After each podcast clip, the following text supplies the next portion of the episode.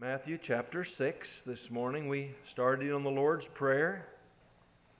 Verse eight of the sixth chapter says, "Be not ye therefore like unto them, for your Father knoweth what things ye have need of before ye ask him. After this manner therefore pray ye."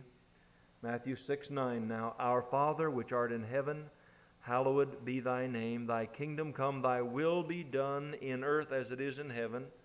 Give us this day our daily bread, and forgive us our debts as we forgive our debtors. And lead us not into temptation, but deliver us from evil. For thine is the kingdom, and the power, and the glory forever." Let me just emphasize something that I did not mention this morning, and that is the phrase there that says, "after this manner."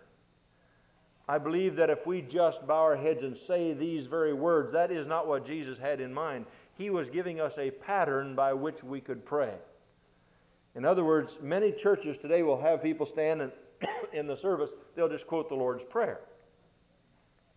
Well, that does not have much more value to it than reading a prayer to the Lord that, you know, that you've taken out of a book. Uh, I, I don't think that too many of you, when you proposed to your wives, you felt, I don't think you wrote out a note and then knelt down in front of her and said, "Just a minute, let me get over here where the light is, and I want to read something to you," and then proposed to them reading something to them. There wouldn't be too much personal about that. Uh, so the Lord is saying here, this is the pattern by which you should come into my presence, into the Father's presence. And we talked this morning about, first of all, the upward look of identification. Our Father. We pray to the Father in the name of Jesus. We talked about the confession that God is holy. And the Scripture says, "Be ye holy, even as the Lord your God is holy." Don't let anyone tell you that we have an excuse for unrighteousness, that God winks at unrighteousness today, that, you know, that we can, you know, God understands if we flip and flop and all this. He says, "Be ye holy, even as the Lord your God is holy." We should never come into the place where we give excuses for misbehaving or disobedience. We should always have the same attitude toward disobedience that God has toward disobedience. Now, I'm not saying that you and I won't come into disobedience, but what I am saying is that our attitude should be such that when we come into obedience, we, we, we agree with God just exactly what it is. "Lord, that's disobedience, and I don't want it in my life, and I'm confessing it to you, and I'm asking you to take it away. You see, because you're holy, and I want to be holy." Now, I know that the Word of God says that the flesh lusteth against the Spirit, and the Spirit against the flesh. The two are contrary the one to the other. But it's like the old Indian said with the white and the black dog that are in him fighting all the time, the one that wins is the one that I feed the most. And so if we feed the white dog, it's going to win. And so where he says, "After this manner pray," he's saying, here's the pattern by which you should approach the Heavenly Father. Not that you should quote this verbatim every time as a religious form. And I think that's important for us to understand. God wants us to talk to him out of our heart and not just to quote some words. The third thing under the upward look was submission that we began to talk about this morning. And that's where it says, "Thy kingdom come, thy will be done in earth as it is in heaven." Let me just quickly bring this out. Thy kingdom come. I think that another translation could be, "Thy kingdom be completed." You see, just as soon as the kingdom of God is completed, what's going to be the next thing to happen? Jesus is going to come, isn't he? When the last one that needs to be saved is saved, the Lord's going to come back. And in the Lord's Prayer, what we're actually saying there, "Lord, in my life, I want to see that kingdom come. I'm agreeing with you that your kingdom should come. Let us as a church do the work that needs to be done in the world." It's pretty hard to do that if we're not interested in lost souls. Pretty hard to pray about that if we're not concerned about the world going to hell. And so Jesus said, if our attitude and our heart is right when we pray, we will pray, "Lord, thy kingdom come." Help us to fulfill and complete the kingdom of God so that Jesus can come back. And it goes on to explain how that can be done. Thy kingdom be completed, or thy kingdom come. Thy will be done in earth as it is in heaven. We know that God's will is being done in heaven today. And hear what it says, in earth. I brought this out one other time in another message. You and I are made from what? Out of the dust of the ground we were formed. And what? And when we die, we go back to dust, don't we? Thy kingdom come, thy will be done in earth, in this kingdom. You know, Jesus said, for the kingdom of God is within you, didn't he? Well, if the kingdom of God is within me, and I'm praying, "Father, thy kingdom come, thy will be done in earth," as it is in heaven, in the kingdom, your kingdom here on earth, let your will be done in my life.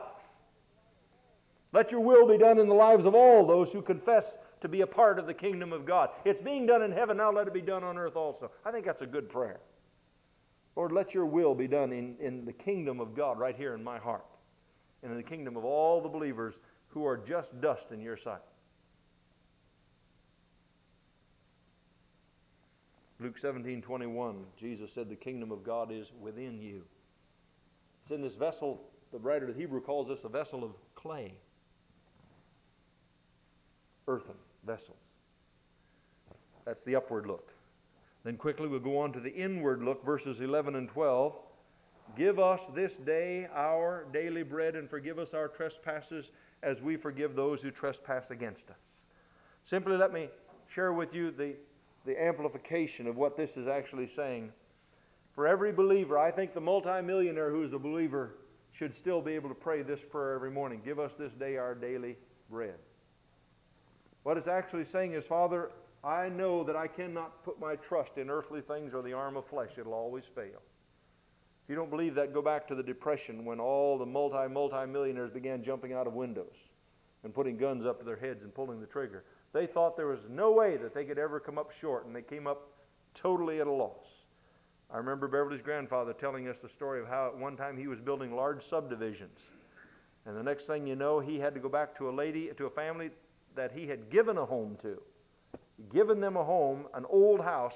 They didn't have anything, and he, they moved into this old house. He said, you can have it. He was very prosperous.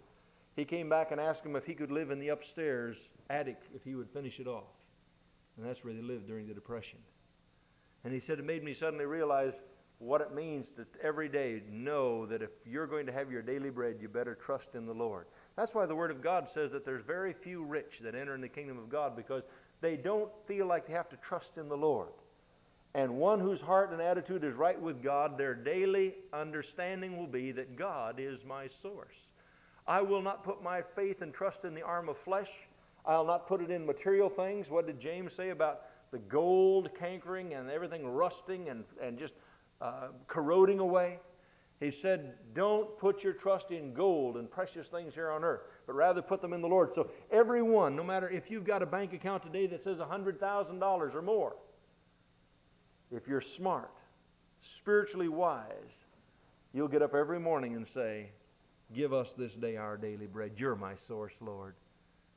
Because in a moment, all these material things can be taken away.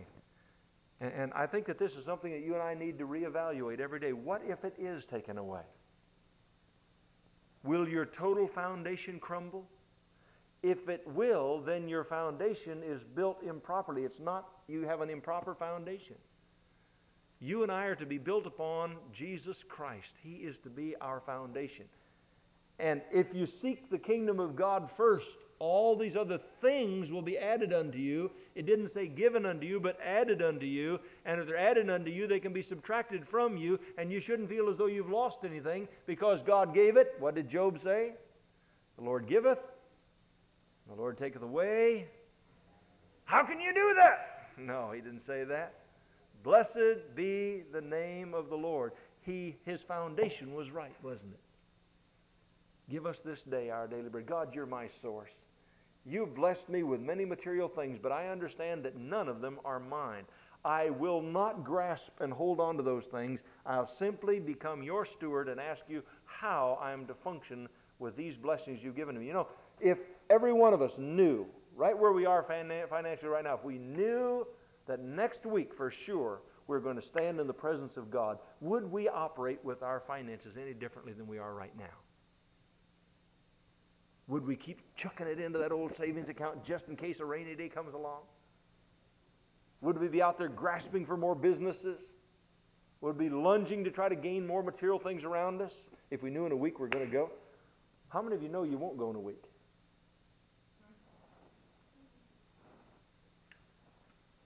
So it gives us an impetus to say, give us this day our daily bread.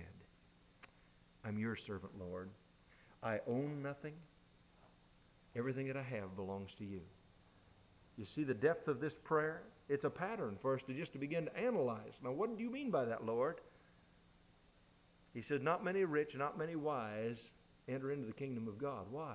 Because they've never come to that place where every day they just say, Lord, you're my source. If you've given it to me and you can take it away because that's not my security, you're my security. You're my foundation.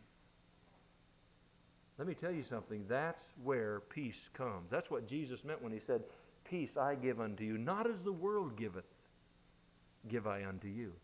That's why the true believer can have everything removed and stand in perfect peace. That's why a believer can be isolated and, and put in uh, on an island, isolated from everyone else. What do they call that when they put them out on an island? Exile. Exile them on an island, or put them somewhere where no else, one else can reach them. And it's like one saint of old said, how can anyone exile me? I've, I've been exiled ever since I've been on earth, because this isn't my home. I've been exiled here on this earth until Jesus calls me home. So put me anywhere you want to on this earth. I'm still in exile, even if I'm in the midst of a crowd of people, because this earth is not my home. Give us this day our daily bread, and forgive us our debts, our trespasses, as we forgive those who trespass against us. You know, a person could, again, take an awfully long time to just bring out the depth of meaning in that portion of the prayer, but I want you just to look with me for a few moments, first of all, at Matthew, the sixth chapter. fourteen and fifteen, at the end of the prayer there. You see, there is no contradiction in God's Word. Everywhere you read it, it's the same, if you get it lined up properly. He shows the importance of doing what he's saying here. For if ye forgive men their trespasses, your heavenly Father will also forgive you. But if ye forgive not men their trespasses, neither will your Father forgive your trespasses.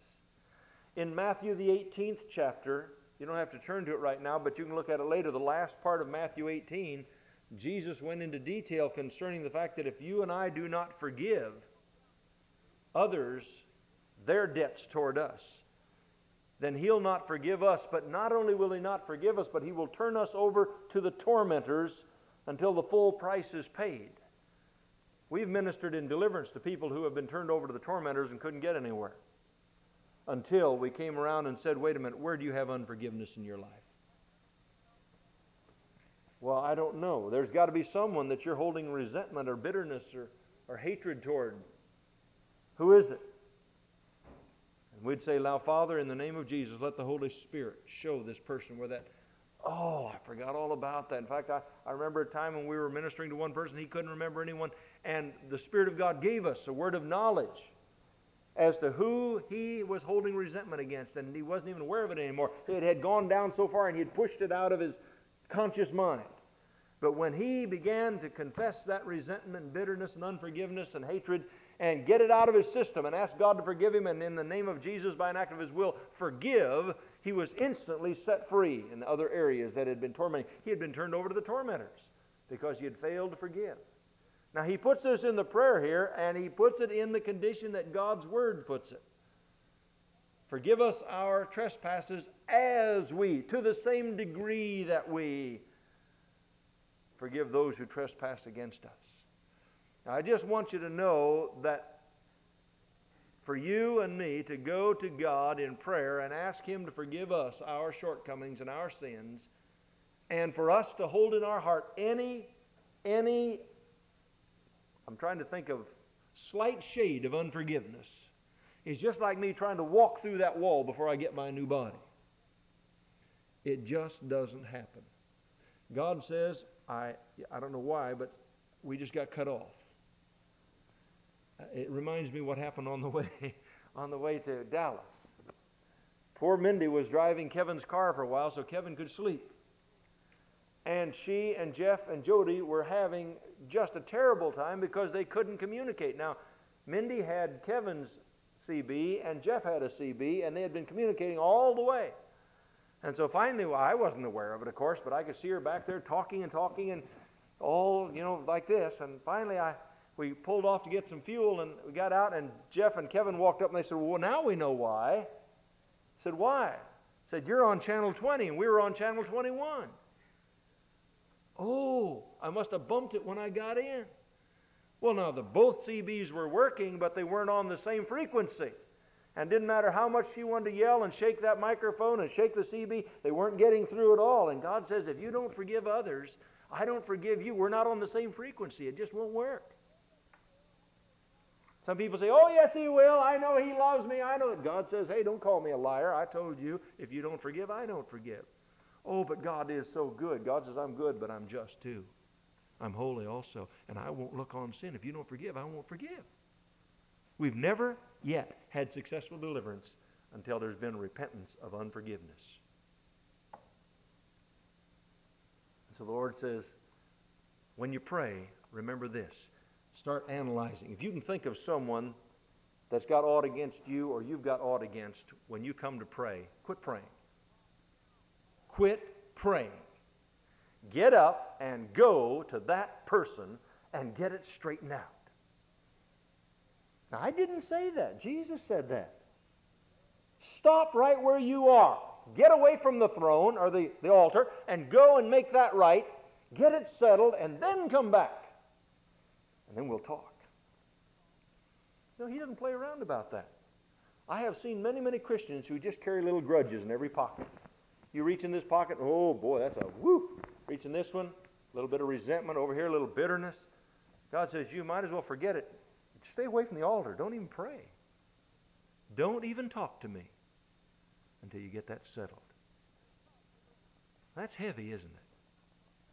Now, when you hear some of the sloppy agape preaching that's going on today, to listen to some of them, you'd think that you can just do anything you want to do and just walk into God's presence in a, in a casual suit and a, and a chain with a watch on the end of it, just slinging it in, just come swaggering into God's presence and say, here I am, Lord, you lucky thing.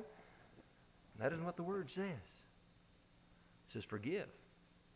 If you don't, I don't. That's why we call this the inward look.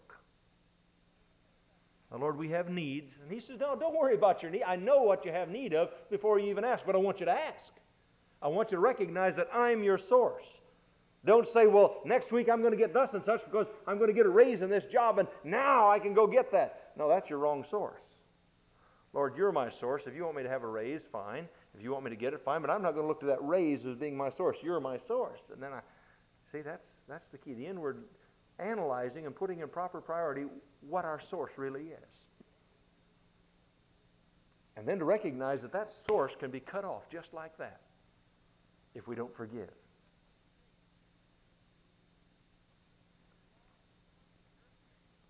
Thirdly, the outward look. Oh, excuse me, there is one more verse. First John three, fourteen and fifteen.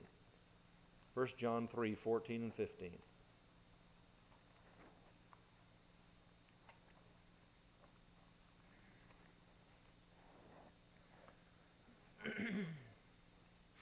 Maybe I should read verse thirteen also in case some of you are going through a trauma.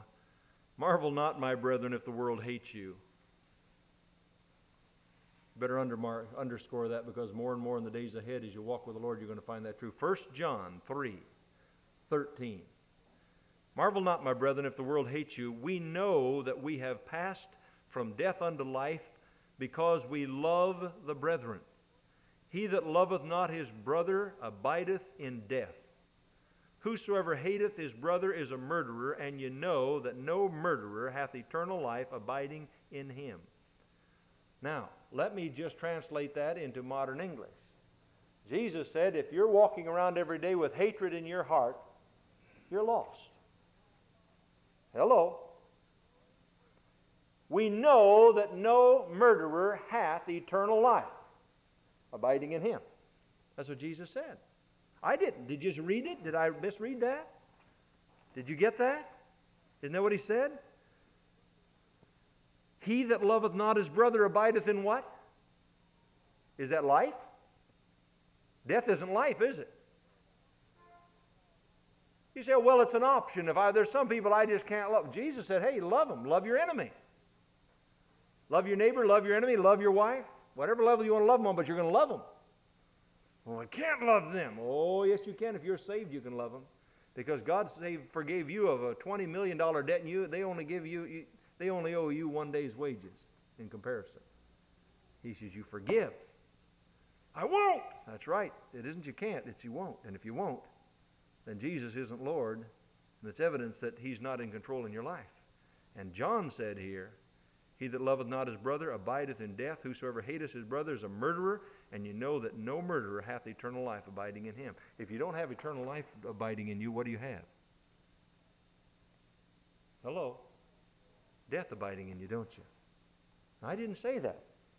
John said that under the inspiration of the Holy Spirit. That's why Jesus said, "And forgive us our trespasses as to the same degree and in the same measure that we forgive those who trespass against us."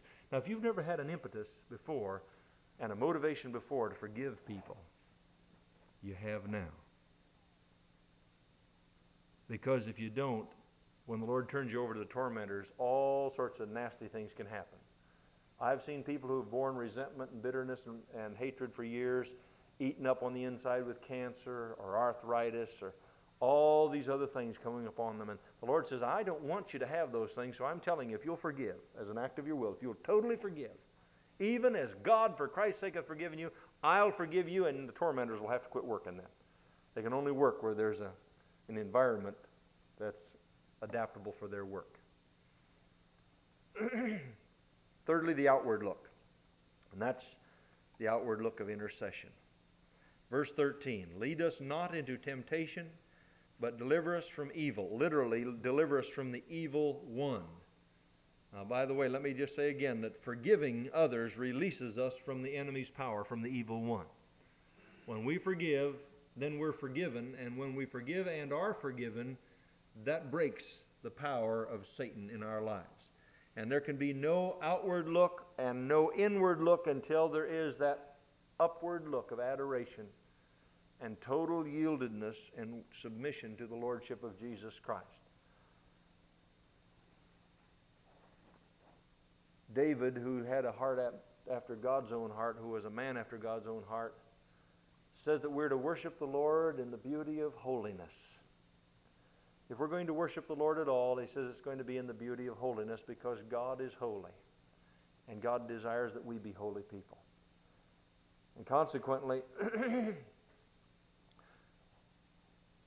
when we come to him, he wants to co- us to come before him with clean hearts, with an intelligent approach to him that's obedient to the Word of God. Now, you see, we don't go around in in uh, not knowing and understanding when we're in disobedience if we know the Word at all. Most of the time it isn't a case of not knowing, it's not wanting to talk about our disobedience. And so God doesn't just come out and strike us, as I've said before, and then we say, uh, what, what was that for, Lord? And he says, "Well, you guess." And he slaps us again. We say, "Well, what was it? Was that for this?" "No, wrong thing, something else." He doesn't keep us in a guessing game. When we come before him, his Holy Spirit will show us areas that he wants to deal with. Now, he will move us from one thing, and if we won't deal with that one thing, he'll just stop. But if we'll deal with that one thing in our life, then he'll move on and he'll show us something else. And, "Oh, Lord, I don't want to talk about that." And he'll work with us until we finally are willing to talk about that. And he'll move that out. We'll move it out by confession and repentance. And he'll go on to the next thing. And before long, we'll find that we're walking in the light. We have fellowship with him.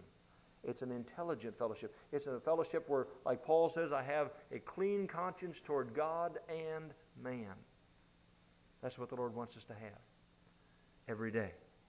You know, there, there just needs to come, and I'm not talking about bondage at all. I'm talking about a holy sense of awe concerning the God that we serve. We become almost too familiar sometimes with him. Sometimes I've been around churches where I've seen people who have become too familiar even with their, their, their pastor. They'll call him Gus or Charlie or whatever, you know, uh, when they're introducing him to other people. Uh, I've seen them come up to their teachers, children come up to their teachers and say, uh, "Mom, this is Mary." "Boy, when I was in school, you didn't say this is Mary, this is Missus Higginbottom," or whatever it was. And you said it with deep respect, or you might end up halfway across the room. But we, we've become almost flippant in this thing. Do you know that back in, in the early times of the writing of the Scripture, that those that were responsible for trans- or copying the Scriptures, they did it by hand? That when they would come to the name of God, back then the Jewish name was Yahweh. Yahweh. You couldn't, it's not a word, you, I mean, we'd, we'd bring it out. If we wanted to put some emphasis to it, it would be Yahveh or Yahweh. But back then they would whisper it. They wouldn't even say the name out loud because that name was so holy to them. And when they would be writing the scriptures with a quill and they would come to the word God, they would lay that quill down, take up a new quill and write the name of God in there. And then they would take that quill and throw it away, and pick up the quill and begin to write it again, write on the rest of the scriptures. If they came to the name God again, they would throw it away. Just an attitude of awe in the holiness of God. You know, Susie said this week she's been reading the book of Revelation, but I find that the English language is very, very limited in trying to describe the majesty of our God. How do we say He's big, He's wonderful, He's powerful, and it's so limited? When you just begin to think of all that He has created and all the things that are under His control and that all things were made by Him, without Him was not anything made that was made, and all things are upheld by the word of His power, and you begin to try to grasp that and your mind goes, tilt will not compute. And you begin to let your mind go out in that area and then come back and say, and to think, my God, that you ever thought of me. I worship you and I just adore you. And you'll find yourself going off just praying in the Spirit, because your spirit has much more expression than the flesh and the mind do. The Word of God says if we'll humble ourselves in the sight of God, He will exalt us. And we can be determined in our heart that in all things, because of who He is and what He has manifested Himself to be to us, that we're going to be determined that in all things He will have the preeminence. Jesus Christ is to be preeminent in every area of our life. I want to ask you tonight, is He really? Is Jesus Christ preeminent? When you begin to think of Christ and God the Father and the Holy Spirit, does there come to you a sense of gratefulness and thankfulness and humility and wonder as to why He even thought about you or me? If not, we we need to go back and analyze again just who God is and the wonderful plan of salvation that He provided for us and His purpose in life. Jesus said, as the Father hath called me, sent me, so send I you. He has sent us with a holy calling to bring the message of the gospel to the world. And I like what an old cowboy said, I'd rather see a sermon any day than hear it. Because what we do speaks so loudly that people can't hear what we say. And if we do the right things, what we say will only enforce what we're doing. If we do the wrong things, it doesn't make any difference what we say. They're not going to hear it anyway. But if people can look at us and tell by our attitude in our everyday life that these things of the earth are secondary and Jesus Christ is preeminent, they'll begin to hunger and say, sirs, what must we do to inherit eternal life? That's where the answer lies. Them seeing little Christs walking up and down the street, holy even as God is holy, in all manner of living. Would you bow your heads in prayer?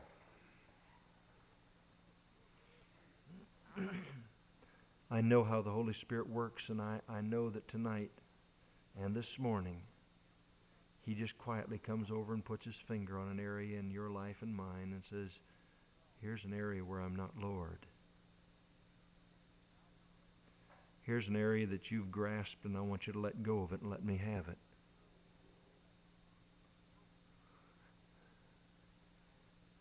I want you to reevaluate your relationship to me. I'm your Heavenly Father. And I'm holy, and I desire for you to be holy.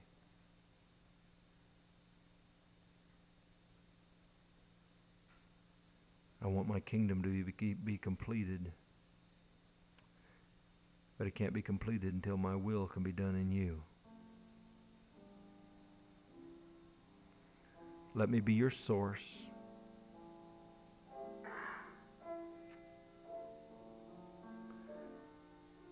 And you forgive even as I forgive. If you don't, I won't, but if you will, I will. For thine, O Lord, is the kingdom and the power and the glory forever. And as I think of those last words of the prayer, I recognize something, that all these things that we count so dear and so important around us right now aren't going to count one whit in eternity. We won't take any of it with us, any of the influence, any of the importance, any of the fashion, any of the material blessings. None of those will go with us, but we'll have to answer for every single one of them that's come into our hands as to how we use them in the light of the kingdom of God and fulfilling the will of God. Maybe God wants to talk to you about an area like that.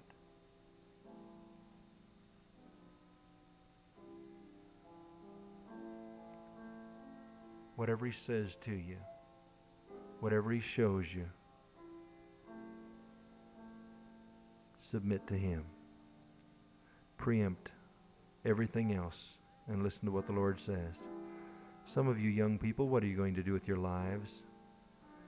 You may have big plans. Oh, you're going to do this, you're going to go to that, and you're going to do the other thing. Why don't you stop right now and just ask the Lord to preempt every other plan that you've had and to show you what He wants you to do with your life.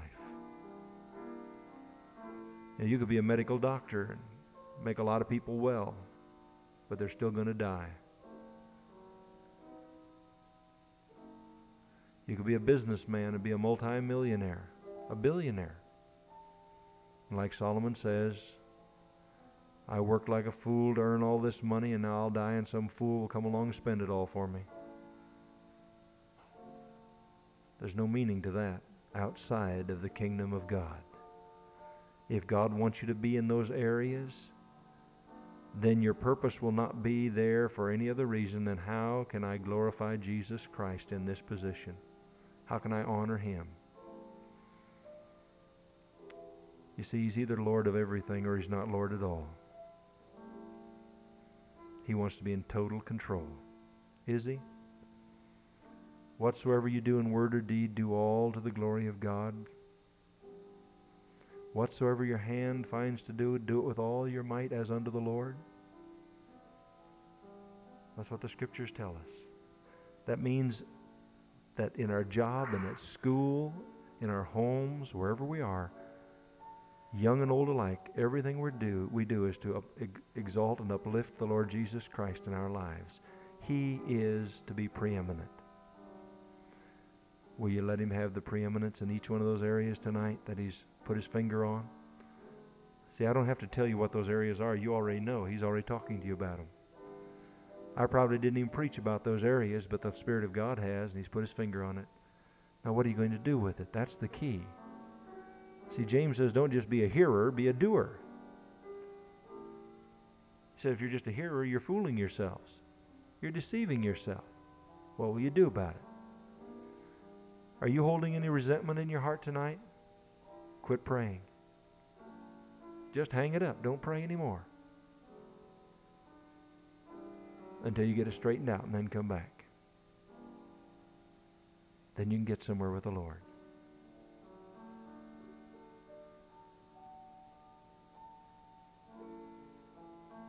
How many by the upraised hand say, the Lord dealt with me tonight and I've committed another area of my life to Him?